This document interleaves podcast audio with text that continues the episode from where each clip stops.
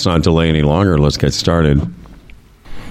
We're recording as well the last program before we take a couple weeks off. I don't know. Have we ever done that? Have we ever taken 2 weeks off in the wintertime? I'm not sure, but you missed two words there. Much deserved. What?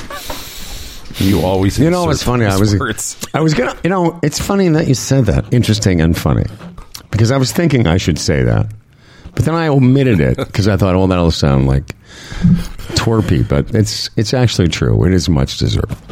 No, I know, but it's usually other people that say that. They're supposed to say it's a much deserved. You don't say that about yourself. That's true. I know. Fred's on vacation and going to take a vacation from whatever he's been doing so far. Yeah. Yeah. Much deserved, though. Much deserved. Whatever you call this, I'm, you know, sign me up again. Mm-hmm. So I'm going on vacation, Dan, as well. Yes. And that much deserved. Much deserved. But I believe this job we're doing is like a vacation. I was thinking about that. You know, we could not have conjured a better situation for ourselves, this thing that we're doing. Yeah. Kind of a good retirement path for you guys. Yes. Spent years doing an excellent radio show. Mm-hmm. Excellent. Creating a reputation. Yes. You can extremely excellent. Keep going. Yeah. Mm-hmm. Say that again. I didn't quite hear what you said. Yeah. You know, do it in your big voice. An excellent radio show. Please with continue. Outstanding performers. That's exactly. Yeah. So, and then you, slowly move away from the industry, create your own little industry with the profile that you have, and carry on into your sunset years. Beautiful. Well, and these definitely are the sunset years, but I'll tell you. Thinking about getting away for a couple weeks, it's not like... You know, it's so hard doing this 4 days a week. When we started, you remember we did it for 5 days a week, but I don't know how long we did that for. Probably the first 4 or 5 years, maybe. But I'm glad we don't do that anymore. Listen, fellas, I'm looking out right now onto the ocean, and this big ass cruise ship is going by. Like, that thing's got to be 10. Like, would that be 10 or 11 levels to the son of a bitch? Yeah, is that easily. What they have? Mm-hmm. That's something else. It's like a floating hotel. Thank you, Sunwing Vacations. Wow. This is new. I love when Fred just discovers something. Hey. Yeah. These cruise ships are quite large. That's right. That's a... Isn't that an incubator for COVID and SARS and shit? That's a super spreader. Dan, I can't remember. You probably told me this, but have you ever been on a cruise ship? Yes, I have. Oh, you have. Okay. I was going to say that's too cheesy for you, but... Well, it was a little bit so, but that was determined by the family. It was a sort of a family vacation. Mm-hmm. I think partially paid for by the family. So nice. One of those things, yeah. How does that not tip over? That's unbelievable. Honestly, guys, I've never been on a cruise, and I haven't really been that close to them for whatever reason, and this is something else. Jesus. Think about this for a second. That's the size of the Lusitania, the big-time, cruise ship that was sunk by the Germans... That right. They say. That's the book that I just read. But think about that. The size of that ship was torpedoed by a submarine, like 1915 or whatever it was, and brought the Americans into World War I. And that thing, that size, sank in 11 minutes. Gone.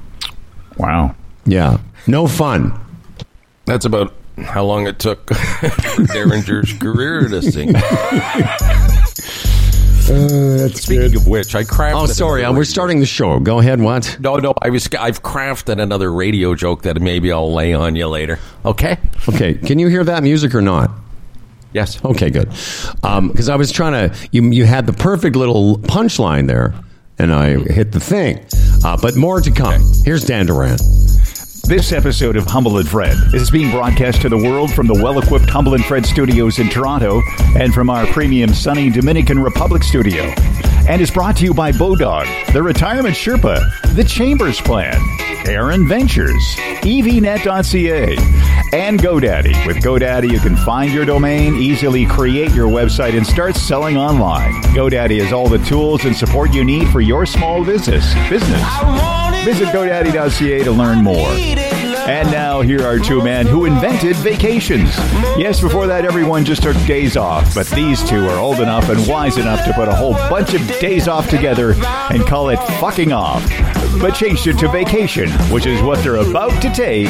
It's Humble and Fred. I like Dan Duran coming with the salty language. Salty. Do you want to do your radio joke now? I don't know if it fits right now. Okay. You have to weave it into the show. Like you make it natural, yeah. Bumped up against what I just said, it may not work. So maybe later, when Boone's here talking about radio or something. Okay, well, we can all look forward to that. Mm-hmm. You are... overnight. Oh, good. Well, you are, a comic genius. You're staggering and stuttering a little bit. Just a little bit. I'm just letting you know. It's okay. Dan, you mentioned... before we started recording, this harassment that Justin Trudeau received in Hamilton. Right, we were talking about it. It was a couple days ago, actually. And again, it's not the first time a prime minister of this country has been harassed. And of course, Fred said to you that we were surprised you'd heard about it at all because they don't really talk about that kind of thing on the CBC. They have a policy there that anything that's against Justin. Uh-huh. They're like, come on, guys. They're like Biden. Come on, guys. Don't talk about Justin. But there was another story that I wondered if you'd seen, Dan and Fred. The Prime Minister's residence, a.k.a. 24 Sussex Drive. This might be of interest to you, Dan, because there's a poll out right now that says half of the country opposes renovating the Prime Minister's residence. Did you see this story, Freddie? Yes. The cost, $36 to $38 million, and there is an uproar. There's a furor. There's a bit of pushback, although 50% of the country thinks, yeah, we should do that. And here's why. The last time the Prime Minister's residence was renovated was 1950. Dan, that long ago, what are your thoughts about using taxpayers' money to dolly up the Prime Minister's crib? Who are you asking? I started with Dan because, I like to have Dan form his opinions. Okay. Not based on our browbeating. Okay. I've read a little bit about this over the years. It's come up over and over again, obviously, since it hasn't been renovated for such a long time. I don't even think that Trudeau lives there right now, right? No, he's living in some cottage.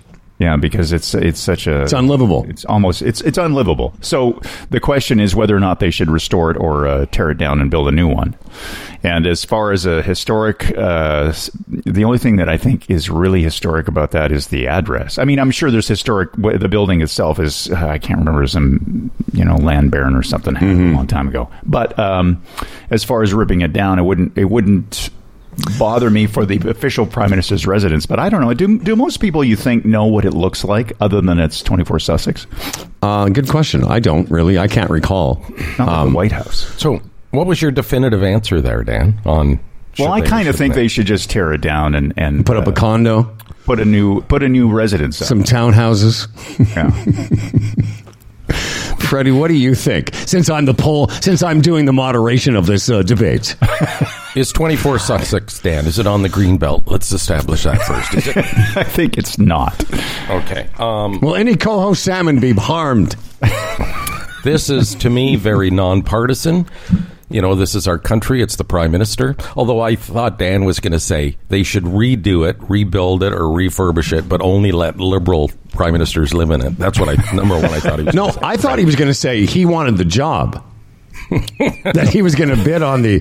He said, I'll come in at 35.5. Yeah. I'll undercut that job. Very modern. And that thing will be done in 2050. Yeah. Sorry. Didn't mean to beat you to the Dan Duran joke. This is... Yeah, to me, it's nonpartisan. I think it's our prime minister. It's our country. I think there should be a handsome residence. Why not? And whatever it takes, I like the idea of refurbishing an old historic building or whatever. I don't have a problem with it. Same with, when they talk about prime ministers flying all over, like privately. They're the prime minister. Whether they be liberal or maybe one day NDP or conservative, it's our prime minister. It's our country. So I don't have a problem with it because, it's... going to be Trudeau and then somebody else and well, here's how I feel exactly that way. Like anytime I hear people squawk about how the prime minister travels or how he lives or they live, because that's what they use they prime minister pronouns. I'm Justin Trudeau, my pronouns are they prime minister. But yeah, I mean, you ask an interesting question, Dad Duran. I don't know that I can identify what the residence actually looks like. I would know that that's the address, but I can't really picture it the way you can picture the White House or even 10 Downing, where the UK Prime Minister lives. I can picture that for some reason, but I think that if it hasn't been redone since the 1950s. And the prime minister can't even live there. Spend the money now, and so that going forward, it's something we can be proud of. Where does he live now? Stornoway? Or is that for the official opposition? I forget. He's living at a Quality Inn in Gaspé. You know how Canadian this is, right? Of putting it off. Yeah, because they don't want to offend taxpayers. Just like the fighter jets and all that stuff. You put it off and you put it off and the price tag goes up and up and up. I mean, I would question. I've driven by 24 Sussex. I would question where's 36 million going, but what do I know when it comes to that stuff? Well, that's not even the debate. I mean, if it's a building that's been standing there since the 19 whatever and hasn't been touched, and if it's unlivable, it probably... Considering what some of the renovations in this city cost. Oh, no, I know. But from what I saw, the structure didn't look big enough to absorb $36 million. But again, I don't know. Obviously, it does. So maybe they don't know a guy. It's like, hey, yeah, I don't know. Do you have a guy? You have a prime minister's residence guy? It was built in 1866. Dan. Yes. What will happen first? Will this prime minister's residence be renovated, or will your bathroom job be done? What will be? Yeah. Okay, I get it. Dan Duran's putting in a bathroom for somebody. Yeah. It's quite something.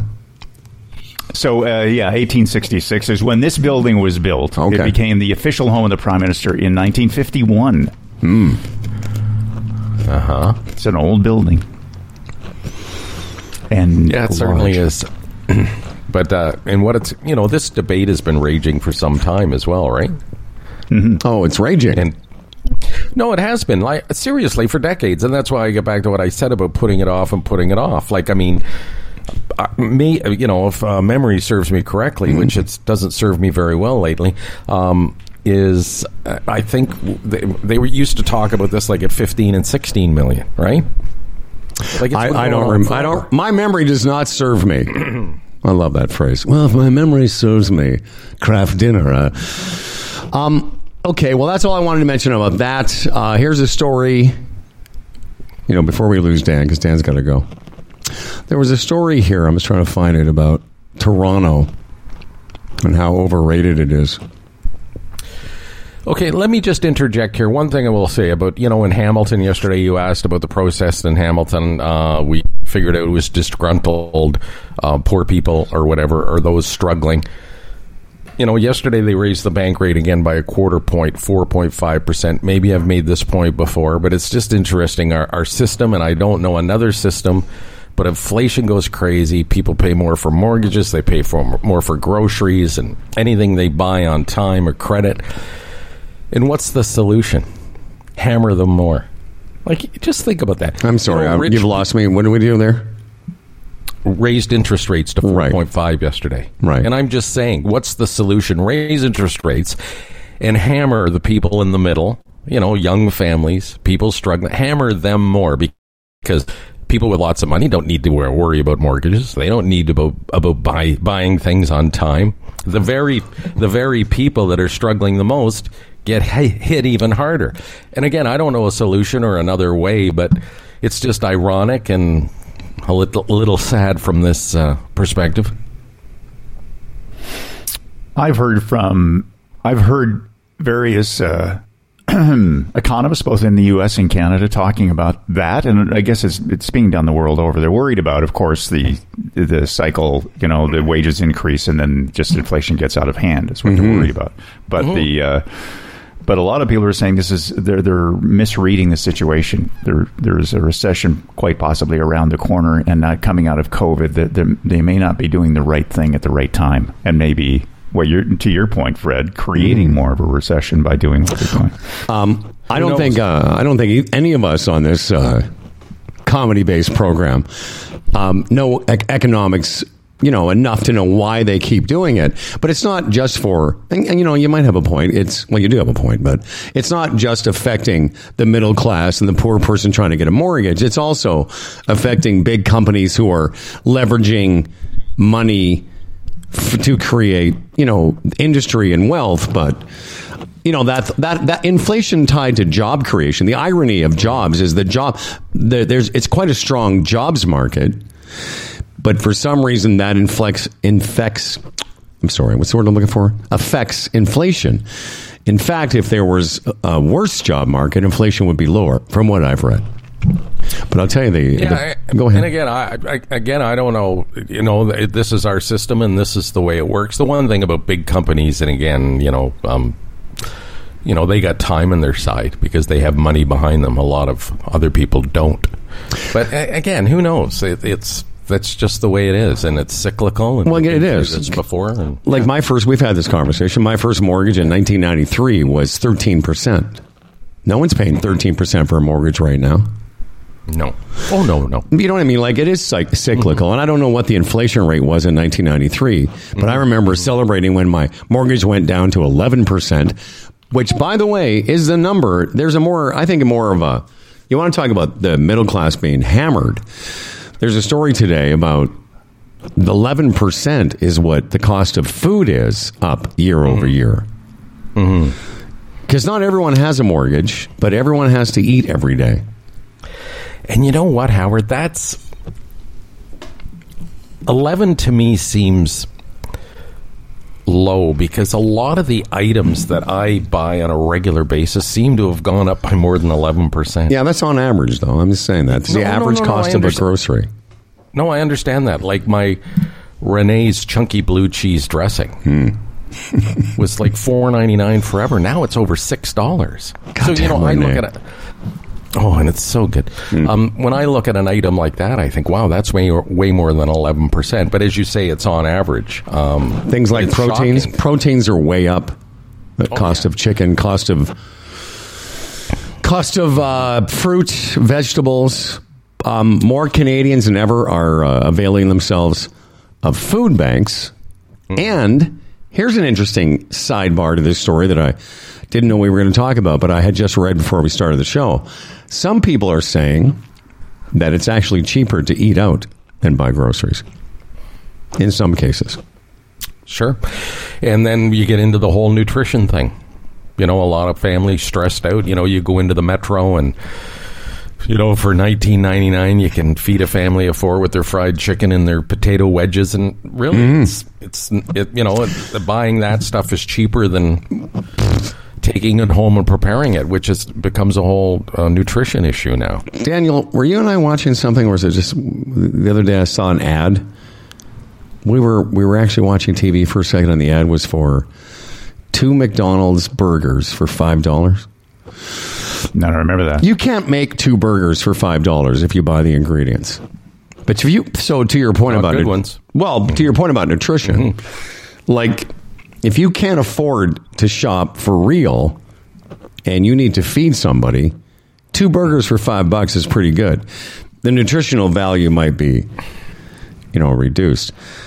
So I was sort of laughing. Sorry for being immature in the middle of all of this, but when I said it's, you can tell that we've all grown up because, you know, there wasn't that long ago when I would have said, you know, it's cheaper than eating out, and then there would have been, you know, jokey jokes. I couldn't formulate anything quick enough. but at least you thought of it. Okay, good. Oh. Okay, we're not that old. You laid it right down there. I tried to. Mm-hmm. I laid eating out so... It was just that I paused and I was like, well, you know, it's cheaper, a lot cheaper than eating out. And, you know, we could have gone, well, you know, depends. Some of that is free. I mean, some eating out is free. It depends on the meal. And there's always leftovers. That term is so 70s. I know. I know it is. But there, listen, no matter how much you eat out, there's always a little bit left. You never get it all. You never get it all, Freddie. Just to back up a bit, you said when your mortgage rate went down, you celebrated. What did that celebration look like, Howard? Well, if my memory serves me, you know what I did? My memory served me something. What exactly was that celebration? What did it look like? Who was there? Okay. When your memory served you that time, did it serve you an appetizer and a full course, or was it just a little snack? Fuck. Oh my goodness. See, I like it. It's fun to laugh in the face of all this doom dandaran. I appreciate that. That's why I like hanging out with you guys. Oh, we like hanging out with you too. Right around the corner. We're never far away from a little bit of humor. I wasn't really sure when we were going to talk about this, but we might as well throw it out because Dan's got to go soon. And I don't know if we sort of been... This story's been in the news for a couple days. Donald Trump won his club championship. He won the senior club championship at one of his golf courses on the weekend. Of course, he's been in the news. He was at that funeral. And one of the... Listen, if you... Listen, I know we talk about Trump, but we haven't talked about him very much lately. One of the funniest things I've seen is Jimmy Kimmel breaking down Trump's eulogy speech at this... friend of Trump's funeral on the weekend. It's worth a watch. It's like 3.5, 4 minutes. Have you seen it, Freddie P? Yeah, I just love that. So guy. Funny. It's fantastic. Yeah. But did you see him? Yeah. And it really it's very Letterman-esque, and it's just really funny. But how Trump was at somebody's funeral, basically did 45 minutes of just his campaign speech. But oh man, like. What an ignorant bastard. Just think, using that platform to promote himself. Like, there's no shame in this bastard. Like, none. Like, isn't that enough for someone? Like, any sort of moderate or middle person, or just, you know, softly leaning right to look and go, you know, this isn't right. It's not, you know, I've spoken at a funeral. I've given a eulogy. I didn't stop in the middle of talking about my father going, you know, Freddie and I got screwed when Stern came to town. I'm telling you, we did. Anyway, back to Lou. I won the club championship of the National. Did you know that? Mm. So that's it. You know, it's almost a... You want to talk about unstable. When you watch this clip, uh-huh. Dan, if you get a chance, Dan, on a break today, if you watch this where Trump is talking, it's so... What did you say about it? He has no self-awareness. No. Like, none. And to do 45 minutes at somebody else's funeral is pretty unself-aware. Yeah, and again, it's right. It's a mental stability. It's a mental health thing. Like, you know, say what you want about Biden, and we could go on forever about that, too, but this is the guy with the button? I mean, really? You know, it's just all about him. By the way, he's back. Facebook announced yesterday he's back, eh? He can have his account back if he wants it. Great.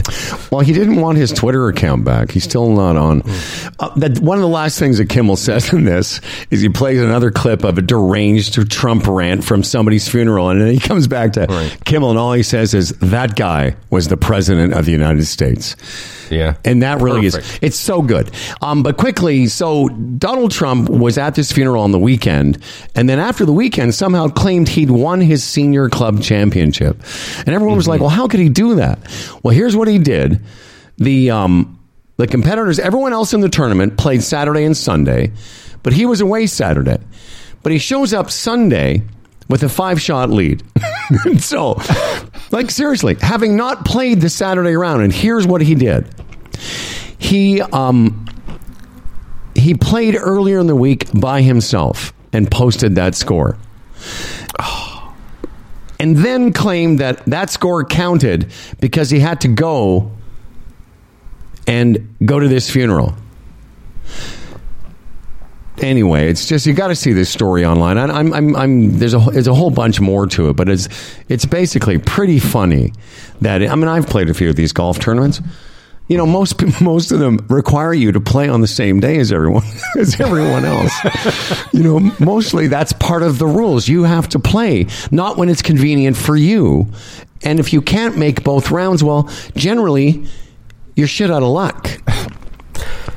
See, it's just so Putin-esque. That's what bothers me about this. It just, they just operate in a different world. It's creepy, really, when you think about it. It is. And again, who knows what score he actually shot that day, and how, you know, it's his club championship. How about, hey guys, I couldn't make it this year. I hope you all have a good tournament. Exactly. Celebrate the guy who wins like a normal man would do. He's telling people he's won 20 club championships. And here's what he does. Whenever he opens a new golf course, he owns a bunch of them around the world. What he does, he owns 14 and operates another 5. He plays the first club championship by himself. Like, before there are... This is so good. What? Before there are other members, he plays by himself and then declares that he's the first club champion. In fact, puts a plaque up on the wall saying, Club Champion, Donald Trump. Imagine... needing that kind of constant affirmation or whatever that is. Mm-hmm. And then worse, telling people, oh yeah, I've won 20 club championships. It's so awful and so bizarre. And still, he was the guy that was elected by some number of millions of Americans. And millions will vote for him again. So he entered the tournament with a five-shot lead, yes. Five-stroke. So that actual day that he played, so he played very well that day then? He claims, great question, he claims that he played an excellent round earlier in the week and that game would count as his first day's score. Because he's the emperor and no one wants to tell him that he's fucking naked. You know what I mean? Yeah, that's the problem. Yeah. He has got no one around him to tell him he's walking around with his tiny pink dick hanging out. So the second day... I'm sorry. Go ahead, Britt. No. I know what you're getting at. So what about the day? What about Sunday? He must have shot a good score. But Sunday, he had a 5-shot lead. So the people that played Saturday, see, there's no talk about what he shot Sunday. So who fucking knows? I mean, he's a chronic cheater. Anyway. Plus you can't be selective. So the day that he shot a -5, what did he shoot the day before or the day after that? Why didn't they count? Well, we don't know. He gets to pick his best round. Well, that's what he did. And we don't know what he shot. He just had a 5-shot lead on the guys that played Saturday. Well, it's all just so Trumpian, as Kimmel says. It's just so Trumpian as to be almost like you think... You see, again, you can hate George Bush and his son and Bill Clinton and the scandals, and you can think that Obama was mediocre. We can think all of those things, but none of those presidents I just mentioned have this kind of almost comic book craziness around them. Mm-hmm. No, and then there are those that support him would argue maybe that I'll overlook that because he accomplished so much when he really didn't. Obama handed him a great economy. He proceeded to wreck it through COVID. And yeah, he did a few things that are notable, but generally speaking, he hasn't accomplished as much as Biden has in 2 years, if you want to look at it by the book. So what is this great attraction to this man? It's disturbing because close to, 60, 70, 80 million will vote for him again next time. Well, that's all. I think we did touch on this earlier, but I wanted to just flesh it out. Thanks, Dan. Listen, Dan Duran's going to join us next when I'm trying to think of our first show will be a couple weeks from now. Dan will be back. Hopefully the membrane will be fine and all will be well. And Dan's news can be good. Yeah. And Dan's so news. And you will be in, both of you. Will you both be in Mexico in 2 weeks?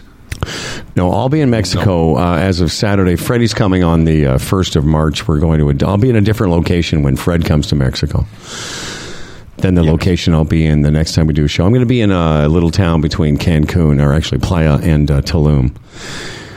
So I think the next time we do a show, you'll be back in Toronto. No, I'll be here. But for one day, and then I'm heading back to Toronto, and the balance of that week, I will be in Brampton doing the show.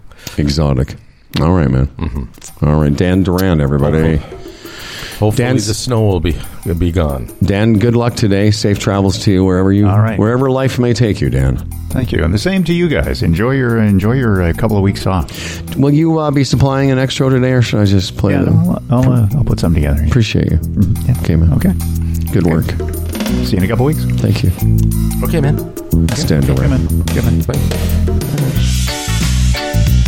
Whoa, whoa, whoa, yeah. We have a lot of stuff to get to. I somewhere in all of that, I was going to tell you the story about how Toronto and 4 other Canadian cities have been. Did you see that story about it being the most overrated city? I'm not sure if we're going to get to that. By some council in Europe saying... oh, really? Oh, yeah. I thought maybe that poll was taken in Montreal. Oh, no. Montreal is the second most overrated city in Canada. Oh, okay. Yeah. Just if you're looking... I'm not sure we're going to get to it. If you go to ctvnews.ca, 5 Canadian cities among the most overrated in the world, according to a report. I'm not sure if we're going to get to it, but we are going to get to your emails here in a second. But first, why don't we talk about this important piece of information? Well, you know, the Retirement Sherpa, Tim Niblett, is a portfolio manager. Raymond James, a member of the Canadian Investors Protection Fund. Tim was by yesterday, and, you know, we revisited the RSP TFSA debate. And it was pretty clear-cut. You know, the TFSA thing is something to really take a look at. I mean, for tax reasons, you know, it's an option that wasn't available to a lot of people of our age. Again, it's a way to really, you know, give it to the tax man.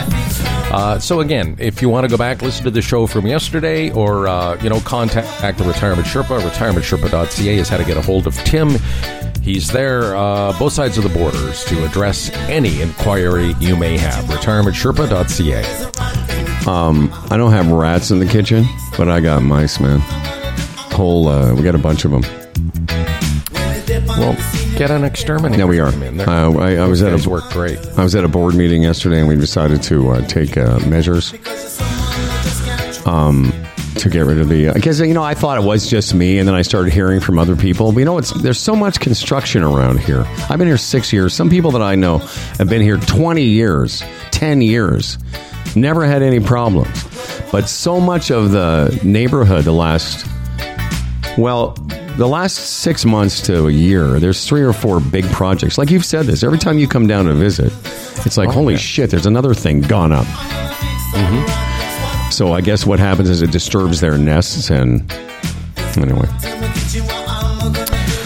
Yeah, it's very unsettling. I mean, you know, too many mice, I would find creepy too, but one mouse would, I don't know what it would do to my wife if there was a mouse in our house. Well, I think we're Dan and I are up to. I think we've killed or exterminated. We've killed a few of them. It's not every day, but every other day now we've got a dead mouse. But what do you bait them with? Peanut butter. Yeah, they love it. Oh, they love the peanut butter smoothie. Not organic, just regular.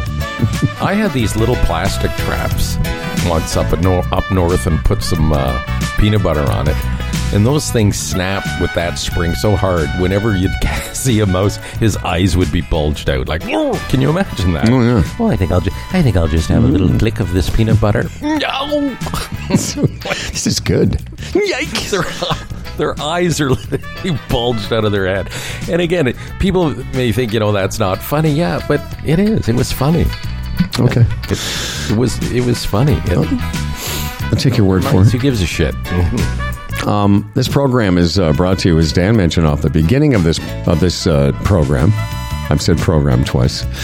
This program is powered by GoDaddy, and they power small business and entrepreneurs like your own selves. Over 25 years in servicing over 20 millones customers worldwide. GoDaddy is where people come to get a domain, create a website, and everything else you need to get your business online. If you have a great idea for a side hustle, a small business, maybe you've been dreaming about putting that online store online. Now's the time to launch it and start selling your products with GoDaddy's free and friendly 24/7 phone support. They are here to help you every step of the way. How do you do it? GoDaddy.ca. Do you need a credit card to get started? No, you do not. You can start your website for free today with GoDaddy. Try it out. Visit GoDaddy.ca to learn more. Bum, bum, bum, bum. Yeah, this rating was from the UK-based market analysis platform, something or other, which ranks 85 top tourist destinations around the planet. Here's a weird thing. It says, based on ratings and reviews posted on travel websites, the report says 10%, almost 11% of people who visited Toronto found it disappointing. With the most, you know, this is the weird part, with the most regrettable attraction being the Toronto Zoo. Huh. That's what they're rating it on? The zoo? Okay. You know, it's an interesting perspective because, you know, I haven't traveled to a lot of European and old cities. You know, I can understand it a bit. Because Toronto just doesn't really have the age or the, you know, the thing is with Toronto doesn't have a culture. It has tons of cultures. Where you go to Rome or something, you know what I mean? You get the Italian culture and you get the Italian history, and Toronto just doesn't offer that really on any level. You have to come in with a different perspective. This is a young city, really, by measurement. So I can see that, unfortunately. Now, some of the other cities that were ranked disappointing, most overrated, number one, Bangkok, number two, Antalya, Turkey, Singapore, Munich. Okay. I know. Anyway, the only reason I even mention it is because there's 5 Canadian cities in this top 85 most overrated, and they are Toronto, Montreal, Vancouver, Ottawa, and Quebec City. Quebec City, mm-hmm. I can see. Overrated? Well, a little, only because I was there once, and that's not fair, but it wasn't the magical dreamland I'd heard it was, and you know, it was fine. I enjoyed it, but more would never have to go back again. More than any other Canadian city, it would offer history and sort of culture and a European feel. If again, that's what people are looking for, but you know, there's more than Europe, obviously. Yeah. Okay, I'm going to give you a little heads up now. I'm about to hit the theme, and you're going to have to start your other machine. No, I'm good. Freddie's surrounded by technology. I'm good. Good to okay, go. Let me get rid of that. A lot of work getting this ready. Oh, my goodness. It has nothing to do with the fact that I don't have a mouse. Although now I have lots of mouses. All right, here we go. Hi, guys.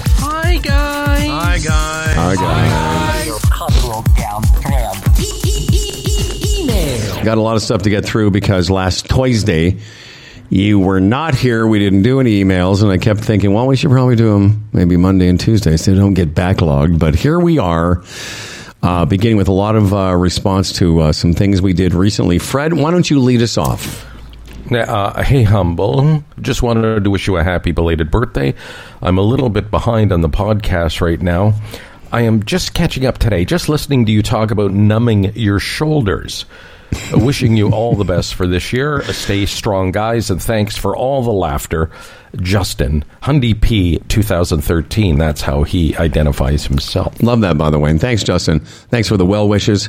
But that's the part that I wanted to just focus on quickly, which is I think that's a legitimate way to identify your Hyundai penis. Yes, I know there's some pushback from the Fred Balls and the Chris K's and such about the original Hyundai P's. But if you started listening to us 2 years after we started and you've heard every show since then, I think you deserve to be called a Hyundai P in some fashion or manner. And balls are radical. Don't. That's hi right. Guys. Hi guys. This is a long-time listener. Bell Let's Talk is the subject matter. Jeff Kilborn says, hi, guys. Let's hope this year's Let's Talk Day isn't followed too later's. Let me start again.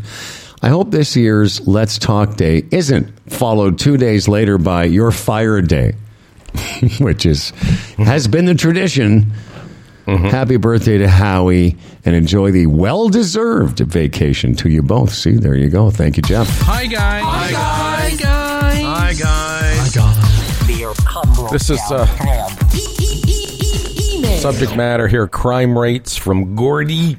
Hello, guys. Your comments about equating U.S. mass shooting risks to Mexico violence is wrong. Well, mass shootings get headlines. The homicide rate of Mexico and the Dominican Republic are about 5 times that of the U.S. and over 10 times Canada. And unfortunately, tourists can get caught in the violence. I wouldn't change any plans, and do enjoy yourself, but don't let your guard down. This isn't Florida. Stay strong, Gord.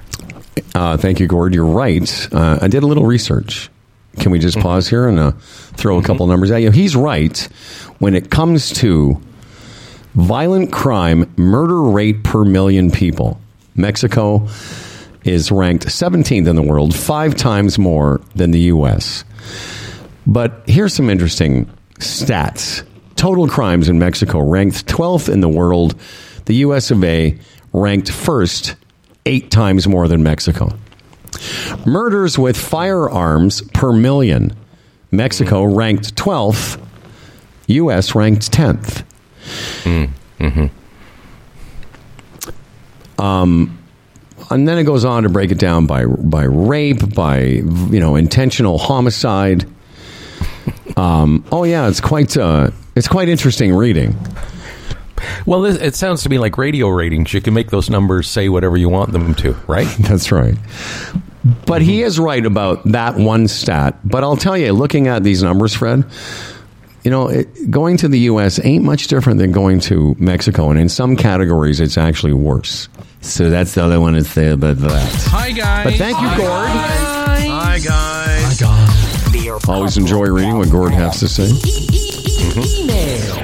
This comes from Jeff Newman. It's something we were talking about yesterday, the AR-15 discussion in the States, which is kind of a good tie-in because that's what segued into the crime rate. Hi, guys, says Jeff. To add to the discussion of AR-15s, I lived in Houston for a year, and my neighbor had a small arsenal of guns, including an AR-15. When I asked him what the fuck it was for, he replied, "It's for shooting hogs." I guess what that says is that they are so readily available. If you want to do damage, they are accessible to anyone. Simply, Jeff says, it's sad. And I think that was kind of my point. Yes. If you want to shoot a hog with one of your shooting guns, you don't need an AR-15 to do it. Mm-hmm. No. I know, and it gets back to the point we made yesterday. I would like to know all those people that have guns in their homes to protect their homes from bad guys. How many have actually ever had to use them, or what the incident number is? It's probably minuscule. They're all living in this weird fucking whatever you want to call it. But good on them. Well, and there's a phrase I've heard several times. I'm sure you've read it or heard it when they talk about the fetishization of guns in the States. It's what it is. Sure. It's a fetish for them. And they use the Second Amendment. It's sort of the origin story of the fetish. A well-stocked militia, whatever, well-armed militia. And that's part of that AR-15 group is that they want military-style weaponry, but not to protect their homes or shoot hogs. Mm-hmm.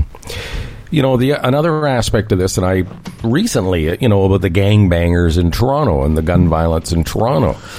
A young guy gets a gun. He's part of a gang, As soon as you get that gun, it's almost like your fingers twitching. You're looking for an excuse to use it. I have this thing now. So now an incident that may, if you didn't have the gun, wouldn't escalate the way it normally would. Now with this gun, you're emboldened. You know, it's like, I have this. I got to use this.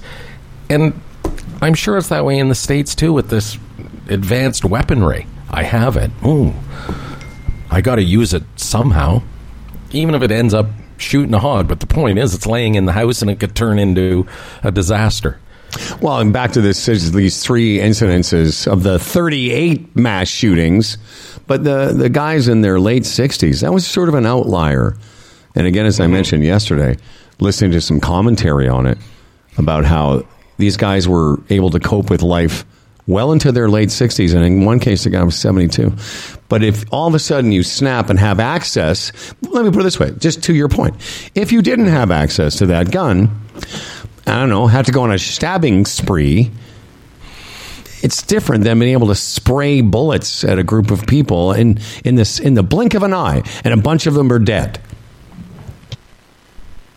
Yeah, I know. You know, if a gun's there, it can be used. If it's not there, it can't. And, you know, just how does it hurt by trying to lessen the number of guns? No, I know. Well, it does, apparently. Hi, guys. These next couple are the same subject, so why don't you mention both of them? And then, because they both sent notes about this topic. Offside, the Harold Ballard story. From Tony. Hi, guys. Just came across this documentary about Harold Ballard that was directed by Jason Priestley. He is currently doing press to promote the doc. Would be interesting if you could get him on the show. It's available free on CBC Gem. And the other one says, we might enjoy it. Well, I've seen it. And to be honest, it didn't tell me one thing I didn't know about Harold Ballard. But again, I'm 66 years old. I lived the era. I knew all the stories. Honestly, I watched it and it was like, there's nothing here that I didn't know. Right. Now, if you're a young fella, loves the Toronto Maple Leafs, you were born after the Harold Ballard era, or you really didn't know about it, it might be enlightening. This is the guy that really started the decline of the Toronto Maple Leafs. From that aspect, it may be great. But for an old codger like me, it really didn't offer anything, to be honest. The other guy that sent a note was Joe Syke, who is also a regular contributor. Was it a good documentary, at least? Sure, yeah. But, again, lost in that was, again, yeah, I'm not going to say I was bored, but it's like, oh, yeah, I know. Yeah. Well, because the subject matter, as you say, you already knew all the stuff. Well, listen, those were my prime years as a sportscaster. Yeah. I was right in the middle of a lot of that stuff. So, you know. Okay, I'm going to just remind me before we're done. I got a text from Shawarma yesterday, which is very sweet. All right. Well, that was Joe Syke and Tony. I may have cut off Tony's last name. Sorry, Tony. Hi, guys. This one is from Zach Altilia. Happy birthday, Howard. You mentioned we were talking about what birthday number was significant. And Zach said, I thought about mine. He says, in February, I'll turn 40. And for a while, I was not looking forward to it. Yet after suffering an aortic dissection last year, I'm just happy and lucky to be above ground. The way I look at it now, every year I'm above ground is a good year. Love the show, Zach. And I would agree. Good perspective. And, you know, way to get that perspective early. Because sometimes some people never get that perspective, but you certainly get it as you get older. Right. No, that's for sure. Can you imagine? It seems young to be going through that. You know, I guess aortal dissection doesn't know age, but, you know, it seems young. It does, but then I was thinking about your friend who passed away in his early 40s. Yes. From heart disease. Yes.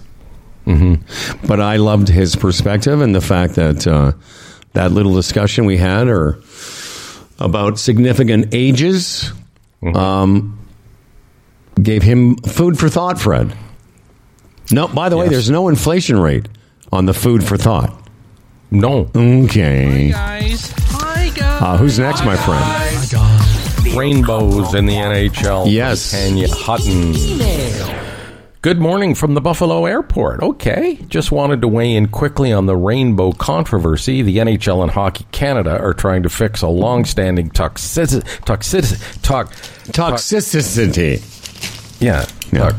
What is that word? Toxicity. Toxicity. Yes. Yeah. Toxicity. She's got toxicity. Okay. Which makes it unwelcoming for not just members of the, LGBTQIA plus community, but also people of color.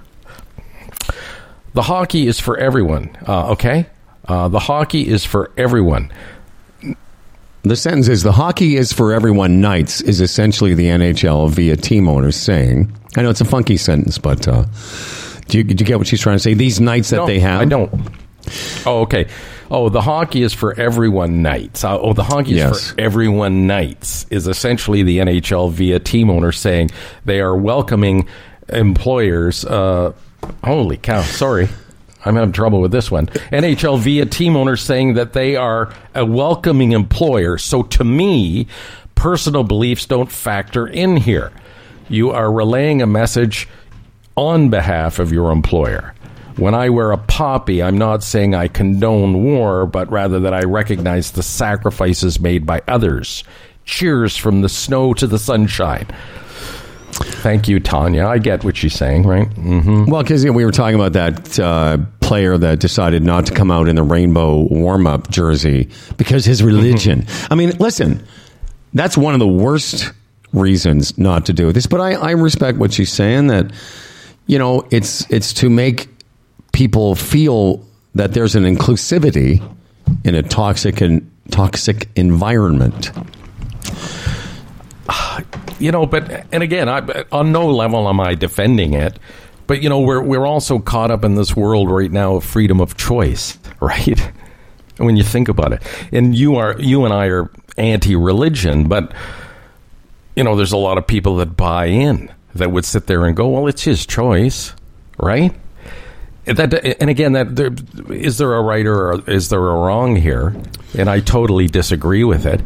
And for that one night, suck it up, buddy. Yeah. But again, there are those that would argue that he's free to make that choice. So sure, but like a lot of things, those choices have consequences. Yeah. But thank you, Tanya. I'm going to skip over. Richard Bullis just mentioned the same thing about the Harold Ballard doc, but Beck Clark. Hi guys, my 2 cents on the Pride Nights. There should be absolutely no choice to not participate in Pride Night for one reason. It has nothing to do with him and his beliefs, and that, for that matter, anyone else's, on whether or not he agrees with homosexuality. The nights have one purpose, and that is to show younger, upcoming hockey players that the league is accepting and welcoming them to join. She goes on to say that would he shun a gay player in his locker room? Of course not. So by not participating, he's making it all about himself when he has nothing to do with it. Rant over, smiley face. Have a great day, and thanks as always for the shows. Keep it up and enjoy your travels. Thank you, Beck Clark. Yes, thank you very much. Again, I think we pretty much covered that aspect. Yeah. I think the young fella made a serious mistake because it's going to stick to him now, right? Oh, yeah. And, for the sake of just being a little more accommodating, he could have avoided that. For sure. Next one's from... go ahead, I'm sorry. No, I'm just saying some people are so committed to their cause. Right? Oh, I know. But anyway. The next one's from our favorite sisters, Darlene and Julia, the Baldwin sisters. Hi, guys. Came across this. Poor Fred. He must really love you, HH. And then it's a... it's the CFNY commercial of 1989 where I'm in the dress and all that. Yeah. The one that Delise didn't like. So basically she's saying, doing that, I've somehow showed my devotion to you, I guess. It's a great commercial. If you want to go look it up, it's because it's only you in a dress for a second. The rest of the spot, because we watched it recently when we were doing that CFNY documentary. It's a really well done spot. Oh, yeah, sure it is. You're in shaving cream, a hockey helmet, sunglasses. Oh, yeah. Really cool. Anyway, they go on to say some other nice things. They're beautiful people. Happy birthday, H.A. You're not over the hill. You're just on the back nine. I hope you have a good one, H.H. And Fred, enjoy your time away in the sunshine. May the rest of your stay be fumigation-free, referring to the fumigation that took place in the grounds here on Monday. And she's and they're both enjoying the Travel podcast and the Jeff and Julie podcast as well. Mm-hmm. Very nice. And again, they're our favorite sisters, and they always contribute. I don't know where they are on the Hundy P scale, but they're just warm and lovely human beings. Q Morning Show is the subject from Robert Ashton. Howdy, boys. Been listening since the end of May. The episode with Maureen was excellent. She's a great communicator and sounded like you two had been together forever. This guy has listened to the Q Morning Show for over 20 years, has an opinion about Ryan and John Garbett, who have started back at Q this week. He points out that John Derringer gave up salary to Ryan when Ryan was an intern to keep him around before he was hired full-time. And he says, knowing what we know, I'm sure John held that over his head. And anyway, goes on to say, haven't listened to Q, but if they come back with Joanne, I probably will listen. Enjoy your show. Keep up the good work. So there you go.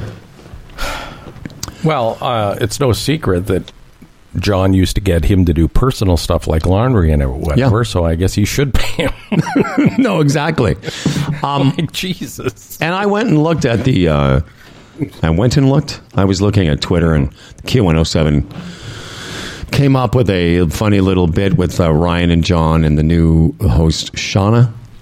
Some little comedy routine. Okay, yes. And then which was cute, talking about what their name should be.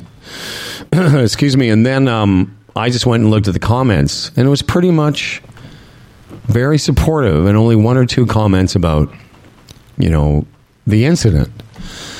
So human nature, as you and I, Bob, and said, you know, people don't give a shit. No, they don't. You know, they forget. They quickly forget, and they want their morning show back, or they want that comfort zone back, and great. And those two young fellas have come through this pretty good. Yeah. One thing I said the other day when I said, I forget how I talked about, you know, it all depends on their upbringing, because people are going, well, you know, it was their jobs and their family, and they had kids and they had mortgages. So what are they going to do? Mm-hmm. And I said, it depends on your upbringing. I'll tell you where that comes from. And I think you can relate to this. If I was in a room with somebody that treated me like that, one of the first things I'd think about is, if my dad knew that I was standing here right now taking this from that guy under any circumstances, he'd be fucking disappointed in me. And again, maybe that's going way too far, but that's where my mind goes. You know, maybe once or twice, but day after day, you know, it's like, how do you do that? At what point is your personal integrity take precedent? You know, it's hard not to agree, but it's also hard not to wonder, because we weren't in that situation. And for 20 years, yeah, I mean, again, as a lot of different perspectives, I couldn't take it. God, I wouldn't be able to do it, and would hope that one of my kids wouldn't have to put up with it. But it's hard also to know what, without, you know, talking to those guys, to knowing how shell-shocked they were by it all, and what it did to them. And how helpless you are when you know it's wrong. You want to do something, but you know the people that you're going to go to that can do something don't want to hear about it. Yeah.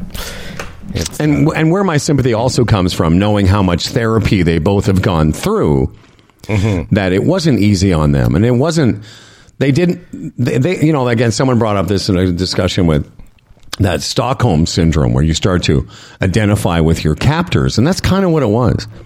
Mm-hmm. You know, the way it was described to me, you know, the feeling in that room when somebody else was getting yelled at was like being in a family where the abusive father or mother... Mm-hmm. But the abusive parent was picking on somebody else. Mm-hmm. You know, and I grew up in a household where, you know, there was some tension, to say the least. And I remember that feeling of being relieved when one of my brothers was getting shit and it wasn't me. You know, we've all had that. Yeah. Right. So, yeah, it's hard not to agree. and to feel I wouldn't be able to handle it. But now some pretty, you want to talk about toxicity. That's some pretty fucking toxic shit we're talking about.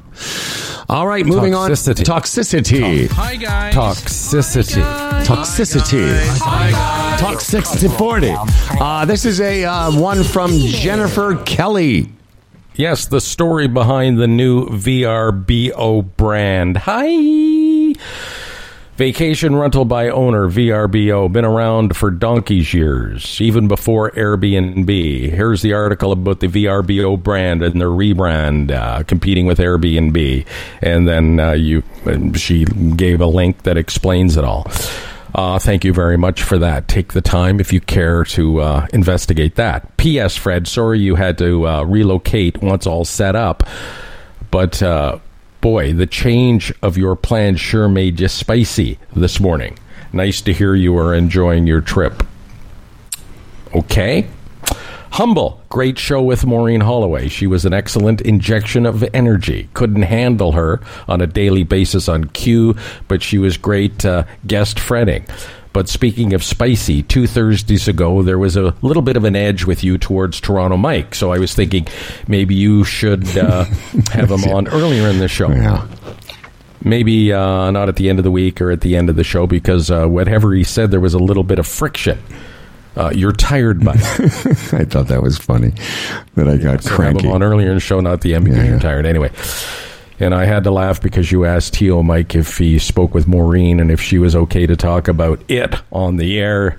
He said, yes, I spoke to her about it, so she should be fine. But he also spoke to Dean McDermott, and we all know what happened with that. However, it was awesome. Great show. That's Jen. Thank you, Jen. Jen's the best. I don't, you know, I read that and I laughed. I'm like, yeah, I can't remember what I was saying to Boone, but I was probably putting on, what's that? Either can I. I was probably putting on a little bit of spice. I just looked and saw how many more we have to go. Let's take a little break from this for a second, because we do have some work to do, and let's get to these fine announcements in the middle of. I'm trying to get you some music. There we go. The Chambers of Commerce Group Insurance Plan, Canada's number one. Group benefits plan for small business. Go to chamberplan.ca. It's all there. If you have a small business, you've thought about a benefits package for the people that are doing such a great job for you. It's such a reward for people. It really is. Just think about telling them we now have a benefits package at this small business. All sorts of testimonials there. You can read them. The name of the people, the name of the companies, how it's worked for them. It's fantastic. It's prescriptions. It's dental. It's mental health therapy available now. An HR component to it. Everything you need as a small business built right in at premiums that you can afford, and they've done a great job of holding the line on those premiums over the years, so no surprises for a small business. It's the Chambers of Commerce Group Insurance Plan, chamberplan.ca. Mexican radio.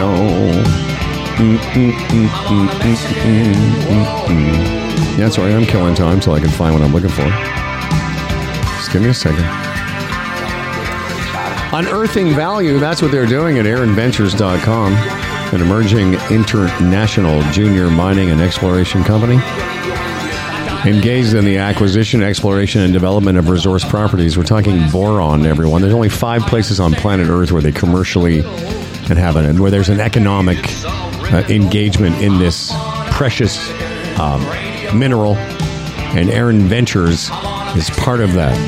Their strategy to uncover and capitalize on unique developments, and they have. Check out this company. Maybe put it as part of your portfolio, you know? I don't know what she's doing. AaronVentures.com. Once again, AaronVentures.com.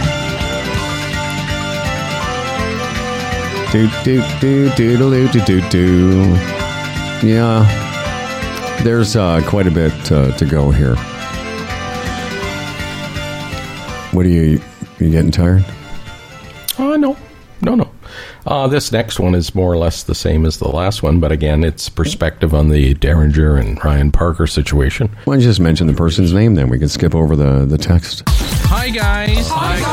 You know what I mean? Hi, guys. Yes, the name is Ian. Stay strong, says Ian, but basically had the same thing. Derringer apparently paid Ryan in the early years, so there was some sort of commitment there or obligation. Fine, we will accept that and move on. Sean Nadeau sent us a book.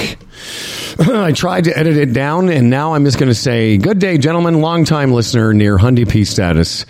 Ever since I found your podcast, I'm a daily listener, approximately 7 years. He mentions Amanda, was a big fan of Eileen, hopes Phil is happy. Mm-hmm. Does, you know, said something about when I go on a rant, sometimes Fred just goes, yeah, I don't know what that is. He's going to be always he says, I've always found it amusing when Humble's on a rant for 5 minutes, he turns to Fred for input, and we hear a little silence, and then yeah, like we disturbed Freddie P. Laugh out loud. Yeah. Sometimes I'm not sure if he knows he's on a talk program. Maybe he's doing a crossword puzzle. Laugh out loud. Lots of laugh out loud. Old-timer radio. Laugh out loud. I was going to skip that part because I thought it was too convoluted, but fine. He's going to Tulum. Anyway, it goes on and on and on and on. And I just want to say, Sean, thank you so much for all your effort and your input. It is appreciated. You might want to lessen the LOLs, though. There's a you know, you and I, let's be honest, we've never been a fan of the LOL. Yeah, we don't lol. And we don't write it. We don't say it. There's several there, almost to the point of disturbing. So maybe, you know. It's a bit much. It's a bit much. But Sean, again, appreciate it. Hi, guys. This one's from our friend Rod Johnson, Friedrich. Short and sweet. Yes. Love this. Driving north, listening to yesterday's episode, wanted to let you know that Beaver Hunt was most definitely in Hustler. And the reason why is I had a paper route. That's why he remembers that. We were talking about, I actually asked that question. I couldn't remember if it was in Hustler and it was also a separate porny mag. But he said it was the reason he had a paper route. I'm guessing so he could buy. So we could buy the magazine. Beaver Hunt. Yes, so I got it. This next one's, this is, see, we're backed up a little bit. This next one's, before you left, Jennifer Kelly. Basically, wanted to say, have a super amazing time. Fred, we will miss you. All listeners, originals, Hyundai P's, new listeners, everyone will miss you. And no one more than me. I enjoyed working with Paul for a couple days. And I really had a great time with Maureen.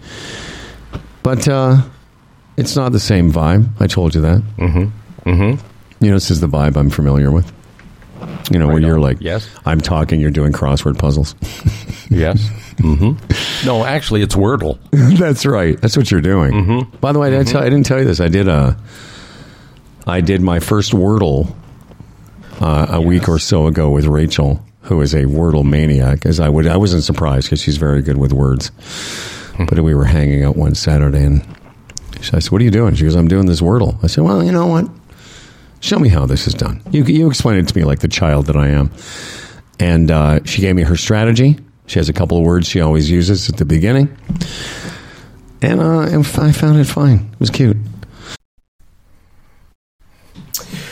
It's a bonding thing for us. We have through texting a category called Family Chat, and we keep in touch, the four of us, and each day we all play it and submit it so we can compare how we did. And it's a nice little touch because if somebody gets it in two, you celebrate. Mm-hmm. You celebrate them, not like your celebration for the mortgage. I was going to say, what is that celebration exactly? Do you have streamers? Do you have a party favor? Are there little sandwiches with gherkins? Do you have gherkins? Mm-hmm. But it's a nice little touch, and sometimes we can discuss the word and whether we think it's valid and why it took us six or we didn't get it. So it's you, nice, Doll, Mel, and Dan. Yes, and Josh. I'm sure it's Josh. The five of us. So who usually wins? Day to day. You know, I usually come in at 4, and Melanie and Delise often get 3. But it's a patience thing too, right? Yeah.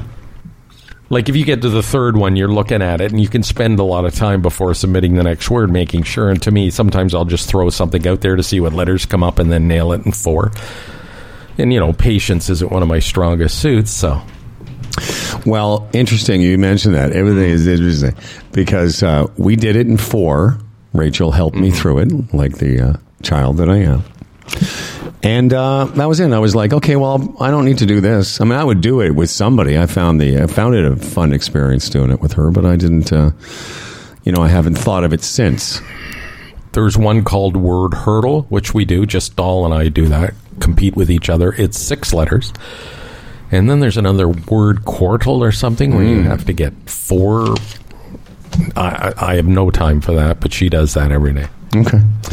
Okay, I'm ready to move on now. Hi, guys. Moving on to a couple more.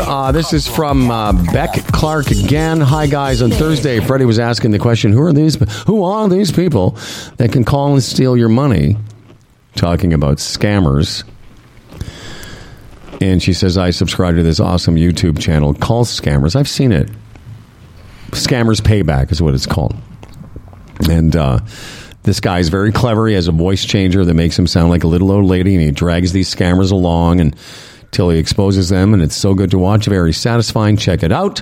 Loving you. Hi, guys. Loving you back, Beck Clark. Next one is from our buddy, both of our buddies, Mike Hannafin. Hi, Howard and guest Freds, and special hello to Romy. Great guy, great broadcaster.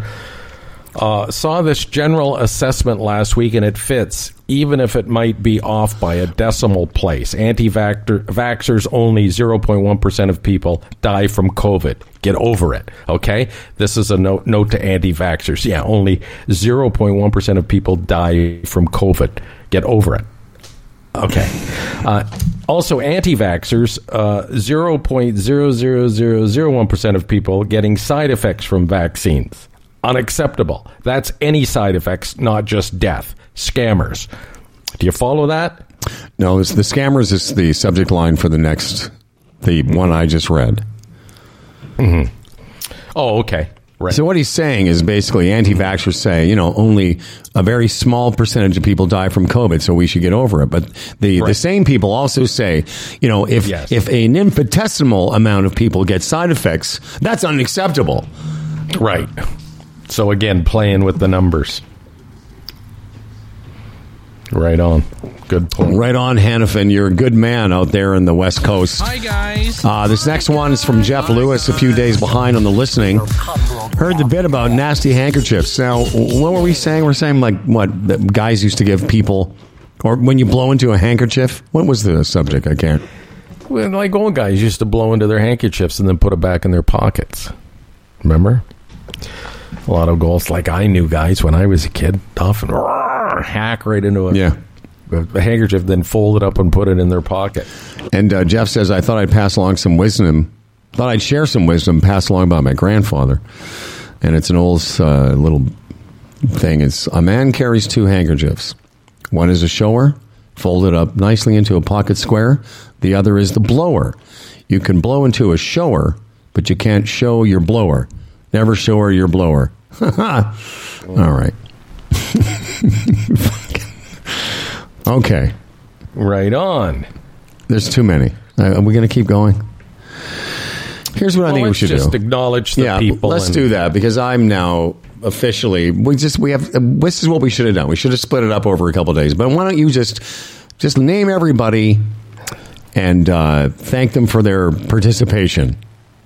Chris Evans, a note about comics, which is much appreciated. Thank you very much. And then we have one from somebody inquiring about the number one in 97 CDs, wondering if they could get one or something. And again, there's not a ton of them around, but we'll see what we can do. By the way, just quickly, that Chris Evans was the guy from the pickleball, thanking us for mentioning the pickleball company he runs. Good guy. Mm-hmm. Stephen Lewis says maybe a true Hundy P should be called a lifer. Thanks, Stephen. Tanya Hutton talking about Romy doing a decent job. Then who else? The next one is you take it. Okay.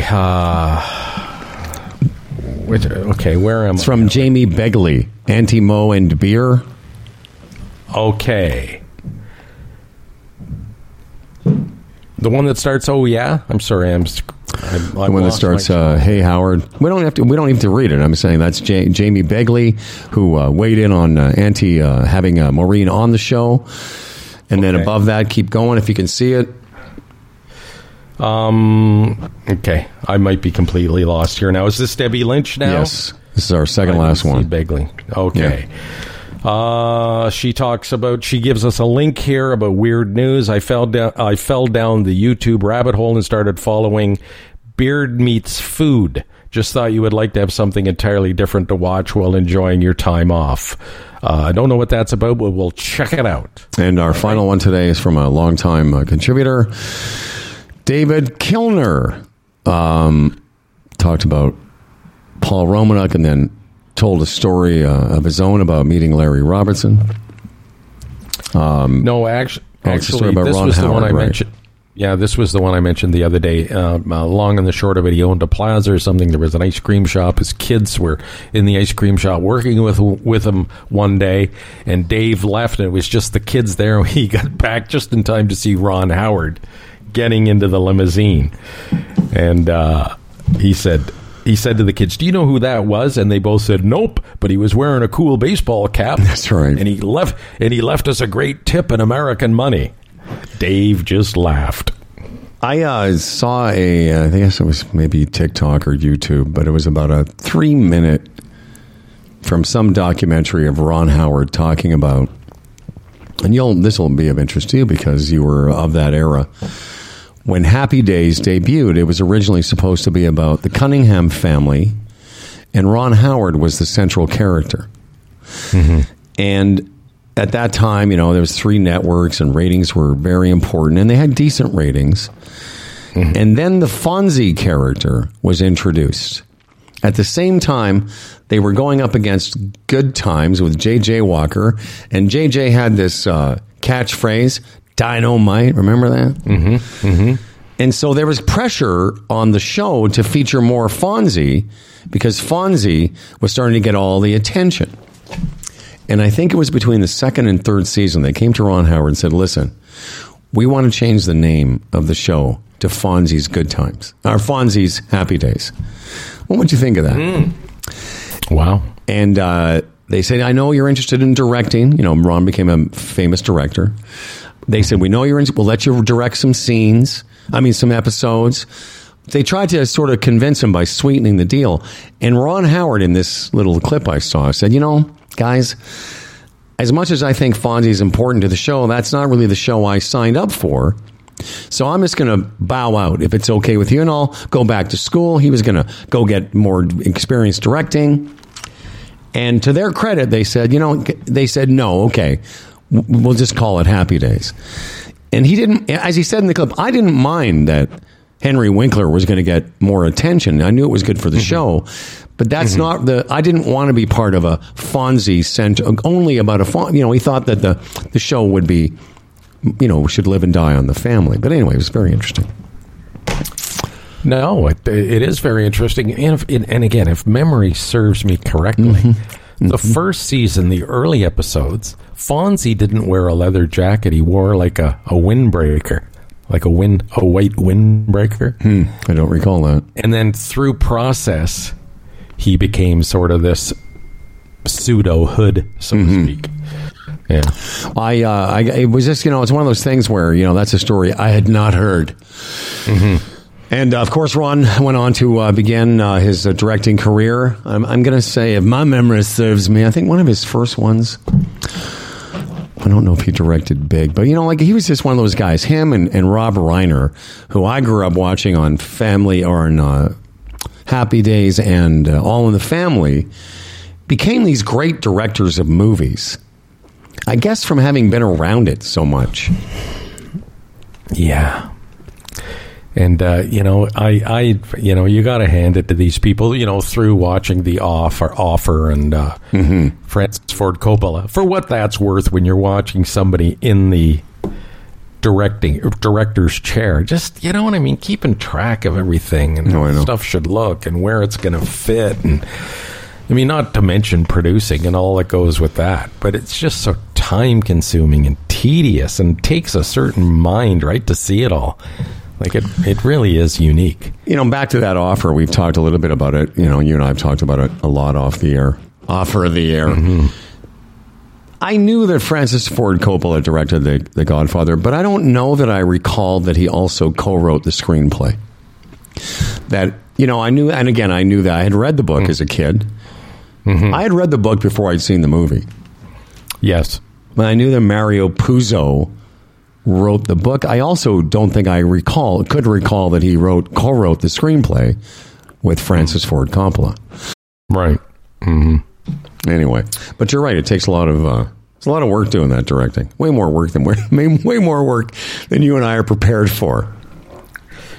But even if you are, again, you know, not everyone can put those pictures in their head. You know, mm-hmm. Obviously there's good directors, bad directors for obvious reasons.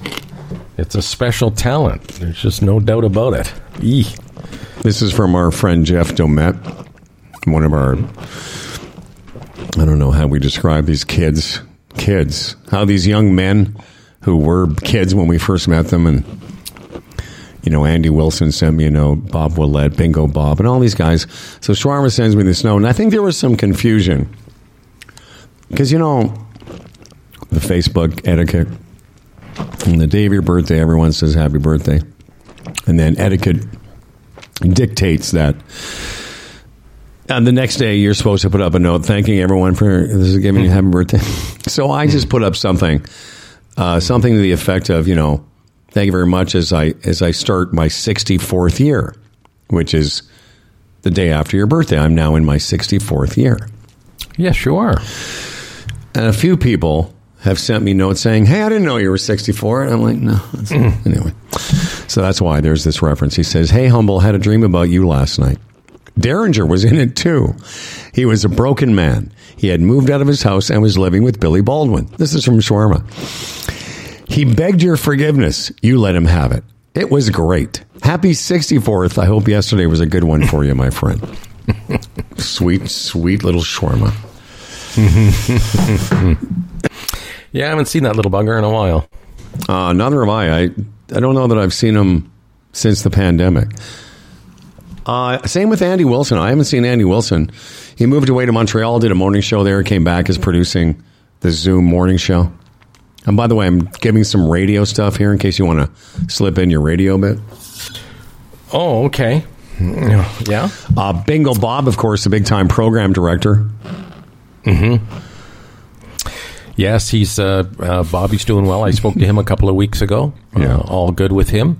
Very nice. You know, he has a goal in mind, and he's pursuing it. Good for him. Anyway, here we go, Howard. I crafted this.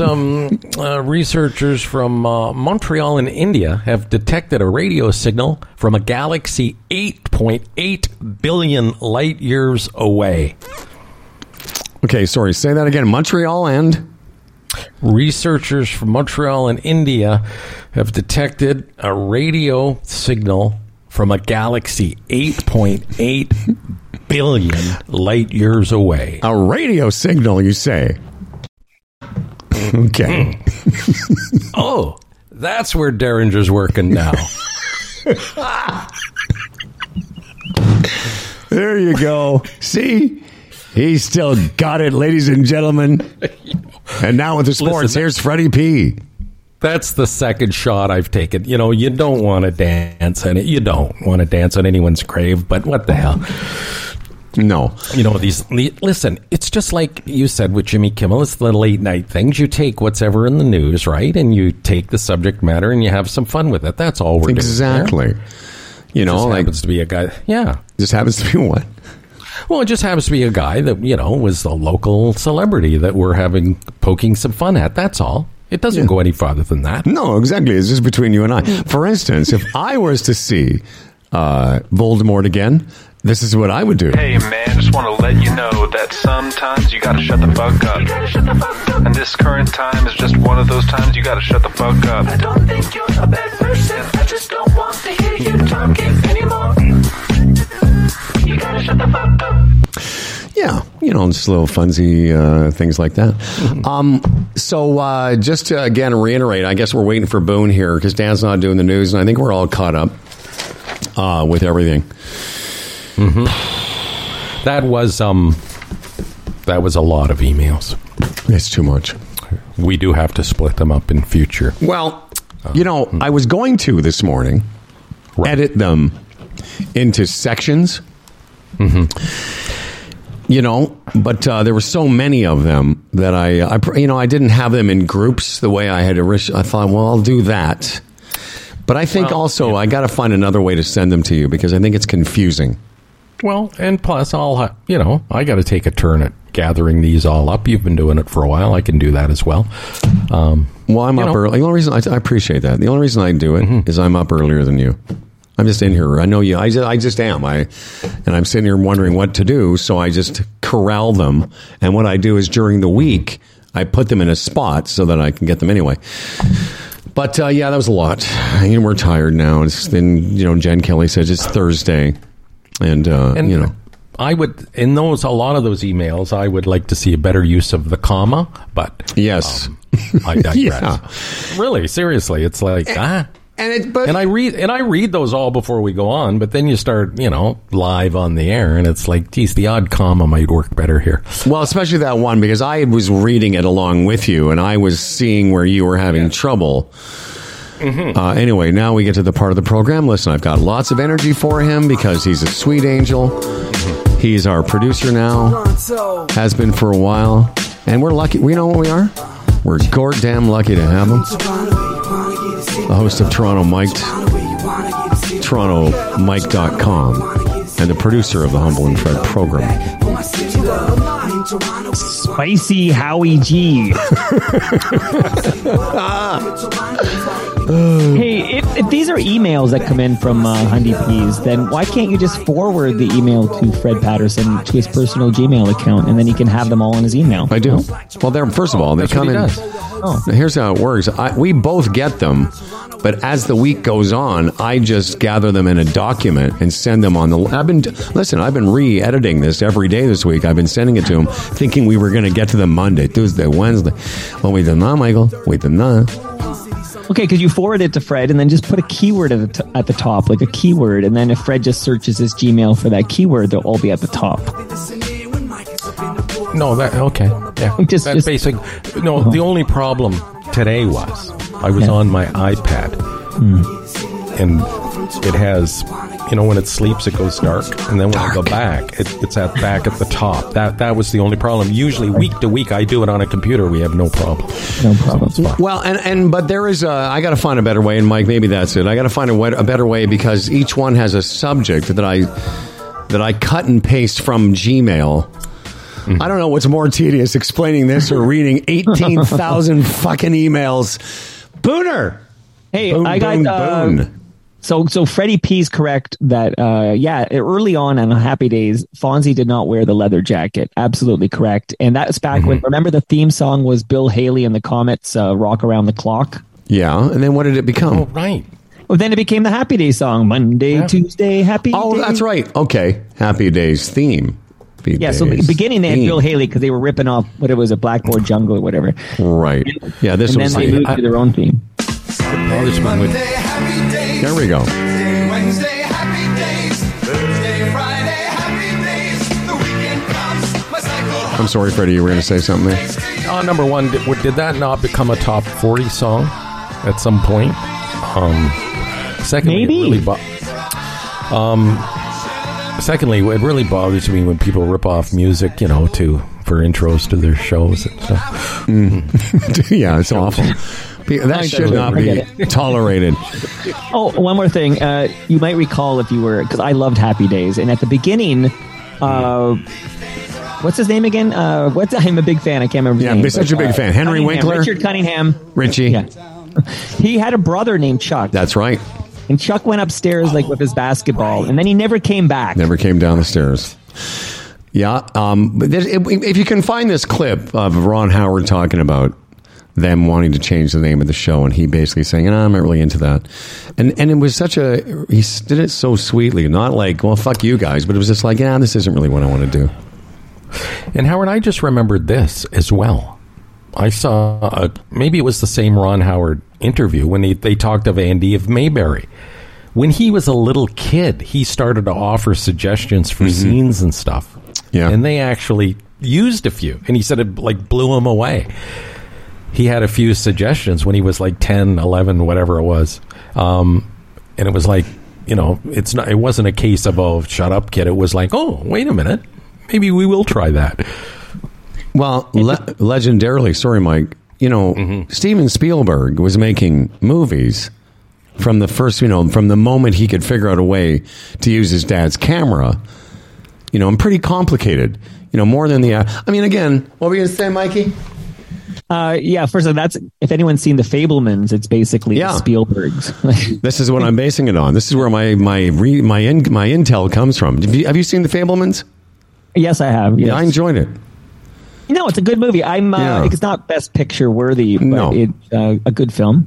Yeah. I finally saw Everything Everywhere All at Once all the way through yesterday. Okay, what did you think? That's my favorite movie of the year. You know, it's funny. Here's what happened. I watched about the first 10 or 15 minutes a while back.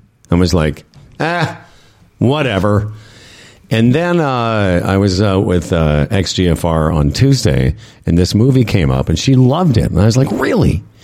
She said, Howard, you will love it. She said, the first 15 or 20 minutes is admittedly a little bit bizarre, but once you get past that, and she was right, then it all kind of makes sense. I just didn't give it enough because of my patience level. I know. But I did enjoy it. I don't know if it's the best picture I've ever seen, but it was well done. And I thought, no, and it's my rooting interest for best picture this year. I think it's the worthy winner. Okay. All right. And to bring this back to Trump, because it's been a while since we got to Trump. Don't forget, Happy Days gave us Scott Baio. Right. So Scott Baio comes out of Happy Days. And I just read this week that Scott Baio was complaining that he wasn't getting any roles, and he thinks he's been blackballed by Hollywood because of his Trumpiness. Yeah. And no doubt I saw the same thing. No kidding. Yeah. And, you know, what's wrong with that? I mean, you can like the guy without being, you know, he's a big mouth for Trump. So who wants to be around that? Same with James Woods and... Who's the older gentleman? I can see him. He's the hot chick's dad. John Voight. John Voight. Yeah. Yeah, I mean, He's John Voight in Ray Donovan was, that might be the best acting performance that, you know, I can recall. Yeah, he was amazing there. But he's sickening on social media with Trump. Like he's from a different planet, and the way he says stuff. Yeah. But I want to check out those movies you guys were talking about. The Banshees of Inisherin, to me, so far as, you know, The Offer was good, but that was sort of like a docudrama TV / thing. The Banshees was as a movie. Fuck, I love that.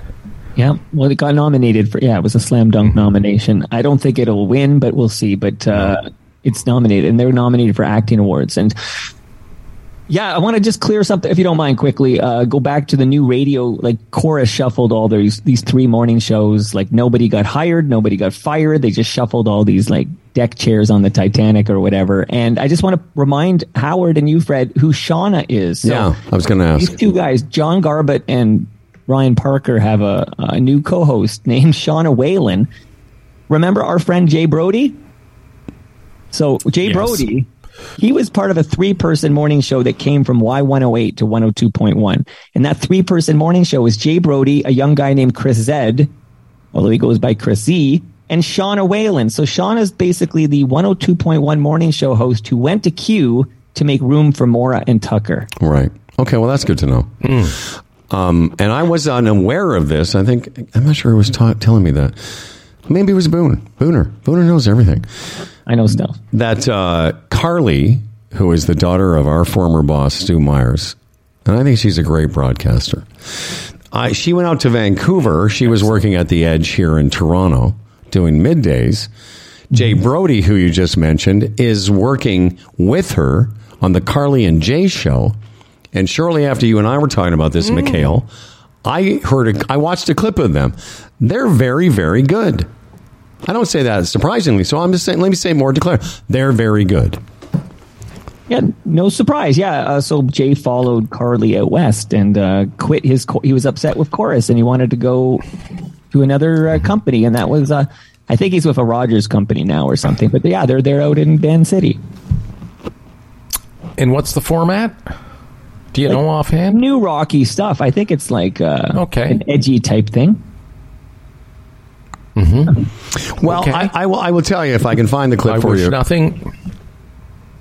Oh, he froze there for a second. I wish nothing but the best for Stuart Meyer's offspring. Yeah, and she's very... I thought she was excellent the times I would hear her doing Middays at the Edge. I really did.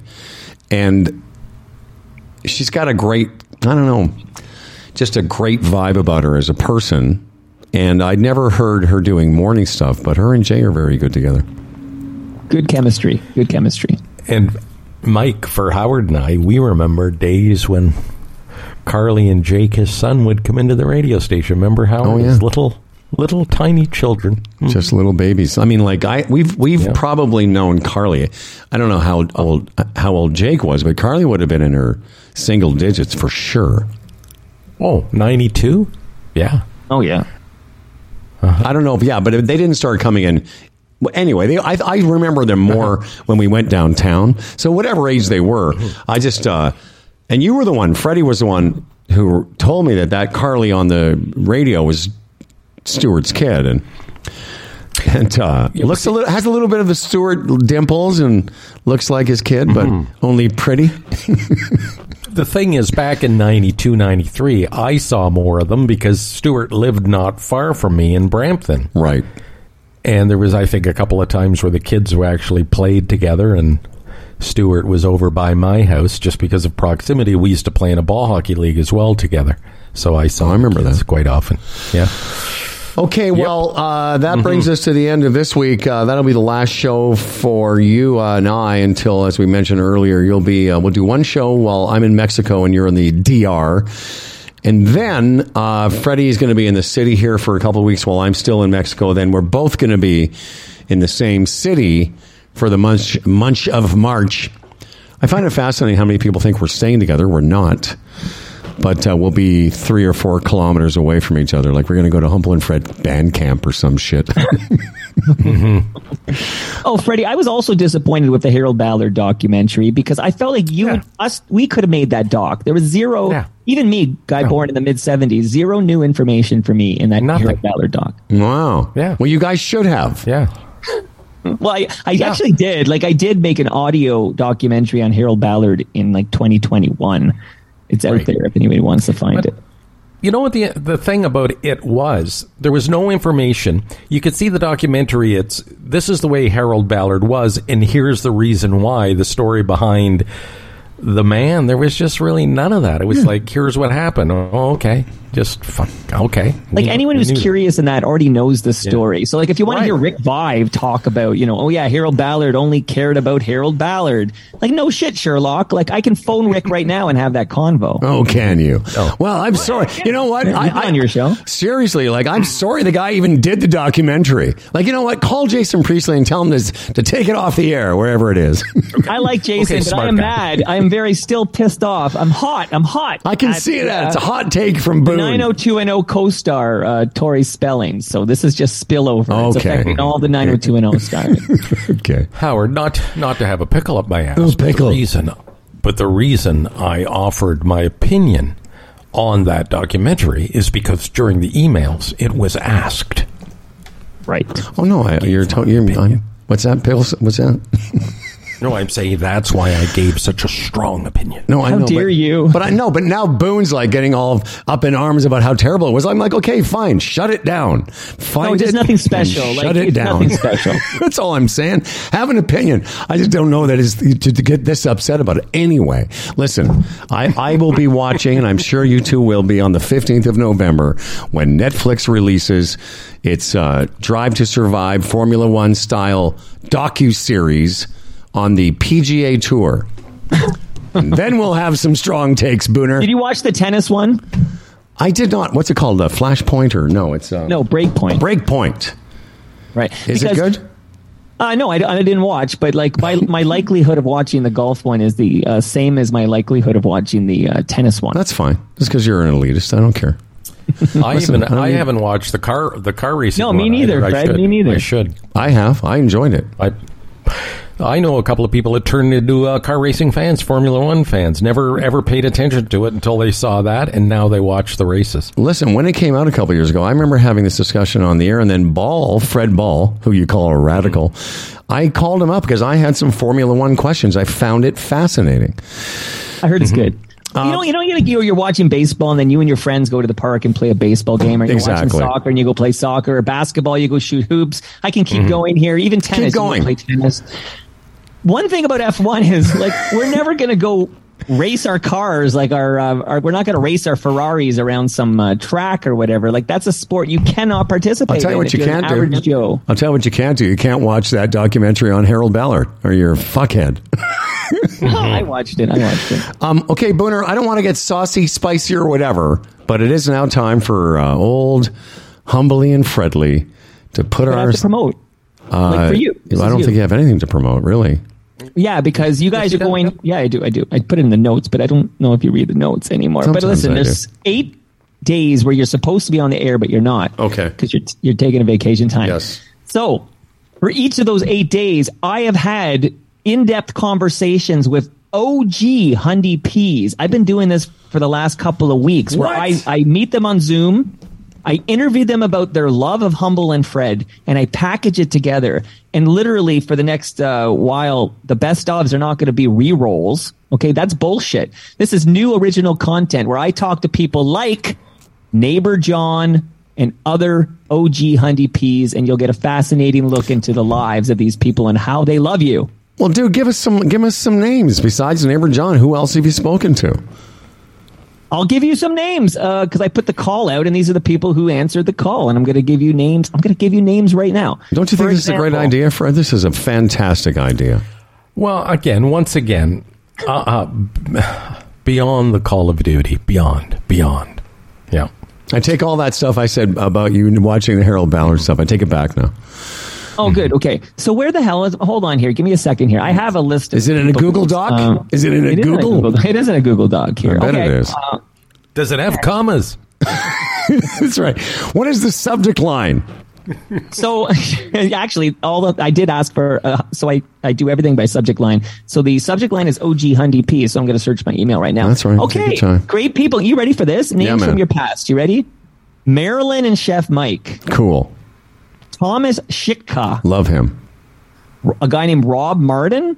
Okay. A guy named Johnny Zakelli. I fucked that up. Zakelli. It's got an S at the beginning, but I don't think you say the S. Daryl Hawk. Sure. Imagine that was your last name. Like, that's amazing. I'm going to talk to a Caroline. There's a whack. Like, okay. I've been having these in-depth conversations. And each show is a bit of a conversation. And some bits as well. From the stuff? No, there's no bits. Literally. Okay, so yeah, I can't wait for you to hear this. The first one drops Monday. I'm just trying to decide. How long are these episodes? 4 or 5 hours? Or 10 to 15 minutes. Fantastic. Now, because I know, first of all, amazing. But did you not get some stuff from Fred? Yeah, but it's overwhelmingly Scott Turner and Fred Patterson. So but I don't have enough for all the... So this is a series. I took a detour. Love it. I'm doing this series. And then I'm going to come back to that for your summer vacation. Love this detour, man. Dan had those tapes because he was producing the show after you left, Howard, during that thing, I believe. But yes. Mike, downstairs, I've got some CDs of our show. I can give you for actual old Humble and Fred stuff. There would be plenty of that for you to dick around. Good, I can rip a CD. That'd be perfect. Yeah. Well, Fred said it, and I'll reiterate. That's why we admire you. Ready for this? We've been talking lately about these names, because I know what I believe, but. What Hundy P's and things like that. Hundy P is you are listening to every episode from the moment you discover it exists. That's a Hundy P. To me, an OG Hundy P was able to go back and listen to everything from October 2011. Right. Okay. So I wanted to talk to these OG. That's 11 years of like worship and faith. And it's too much. It's a lot, right? It's too much. Let me talk to these people. Like, how did they discover the show? Did they listen to you on the radio? Do they support the sponsors? If they could say a message to you, what would they say? Like that kind of stuff. And it's really interesting. And I've got, I think, 12 in the can. Amazing. And I have like 10 more lined up. And if there's an OG Hundy P listening to me right now who didn't see the Facebook post, Mike at TorontoMike.com. Just put OG Hundy P in the subject line. Mike at TorontoMike.com. And I'll do it. We'll do it. We got lots of vacation days coming up. Freshly baked. You got to love that. Exactly. We're not here, but we still have freshly baked on the show. Mike Boone's like the Ezra Levant. I know. Again. He will no, that's not who I mean. Not Ezra. Okay, who do you mean? The guy from the PBS podcast, Ezra. Not Ezra Levant's the douchebag from Rebel, right? Mm-hmm. Okay, yes. Sorry, not him. But there's another guy. Better than Ezra. You're the better than Ezra. Great CFNY band. Yes, ma'am. More. But Amy, go ahead, Fred. I'm thinking. No, I was going to say, just before we leave, I referred to Fred Ball as a radical, and of course, he's always got to come back at me with something. Just so you know, I'm down here, Delise and I, with another couple. My best friend Doug, we've been friends since we were 5 years old. His wife Laverne, who is Delise's cousin. Oh yes, that's the situation. But Fred writes to me. Thanks for hooking me up with Rudra today, because Fred's going to be traveling to Singapore to see his son and use GigSky. He says, one more question. I notice your beard is a bit longer, and the question is this. When you're licking Doug's ass, does he complain about your beard itching his ass cheeks? That's the type of stuff I get from Fred. Great question. That is a great question. And if you want the answer to that, then you'll have to tune in when we come back live. I don't know when that is. Oh, I need to promote your vacation. Also, while you're gone, you're going to drop new episodes of your traveling with. What do you? Aging with right, energy. Aging with energy. That's one of the reasons we're in business. We were busy last week because we had Maureen Holloway and Dan Duran. So I didn't get a chance to tell you. Last week we dropped an episode about New Orleans. How do you say that, Fred? New Orleans. Yeah. New Orleans, and then the new episode that dropped for today is Palm Springs. Fantastic. Right. Mm-hmm. Great job, Michael. Thanks to Dan and everyone. Thanks to all the people that emailed us. We certainly appreciate it. We will be live in a couple weeks from Mexico and the Dominican Republic. Everyone stay strong, stay safe, stay well, and we'll see you soon. Here's Dan. This episode of Humble and Fred was brought to you by Bodog, the Retirement Sherpa, the Chambers Plan, Aaron Ventures, evnet.ca, and GoDaddy. With GoDaddy, you can find your domain easily, create your website, and start selling online. GoDaddy has all the tools and support you need for your small business. Visit GoDaddy.ca to learn more. We read all of our emails, Humble and Fred at HumbleandFredRadio.com. Liking and subscribing helps us out, so does telling your friends and getting them to listen to this show. For Humble and Fred, I'm Dan Duran, and remember to listen to this show when it returns in 2 weeks. And we'll try to remember to do this show. Enjoy every goddamn day. Two turntables and a microphone. Bottles and cans, just clap your hands. Where's that?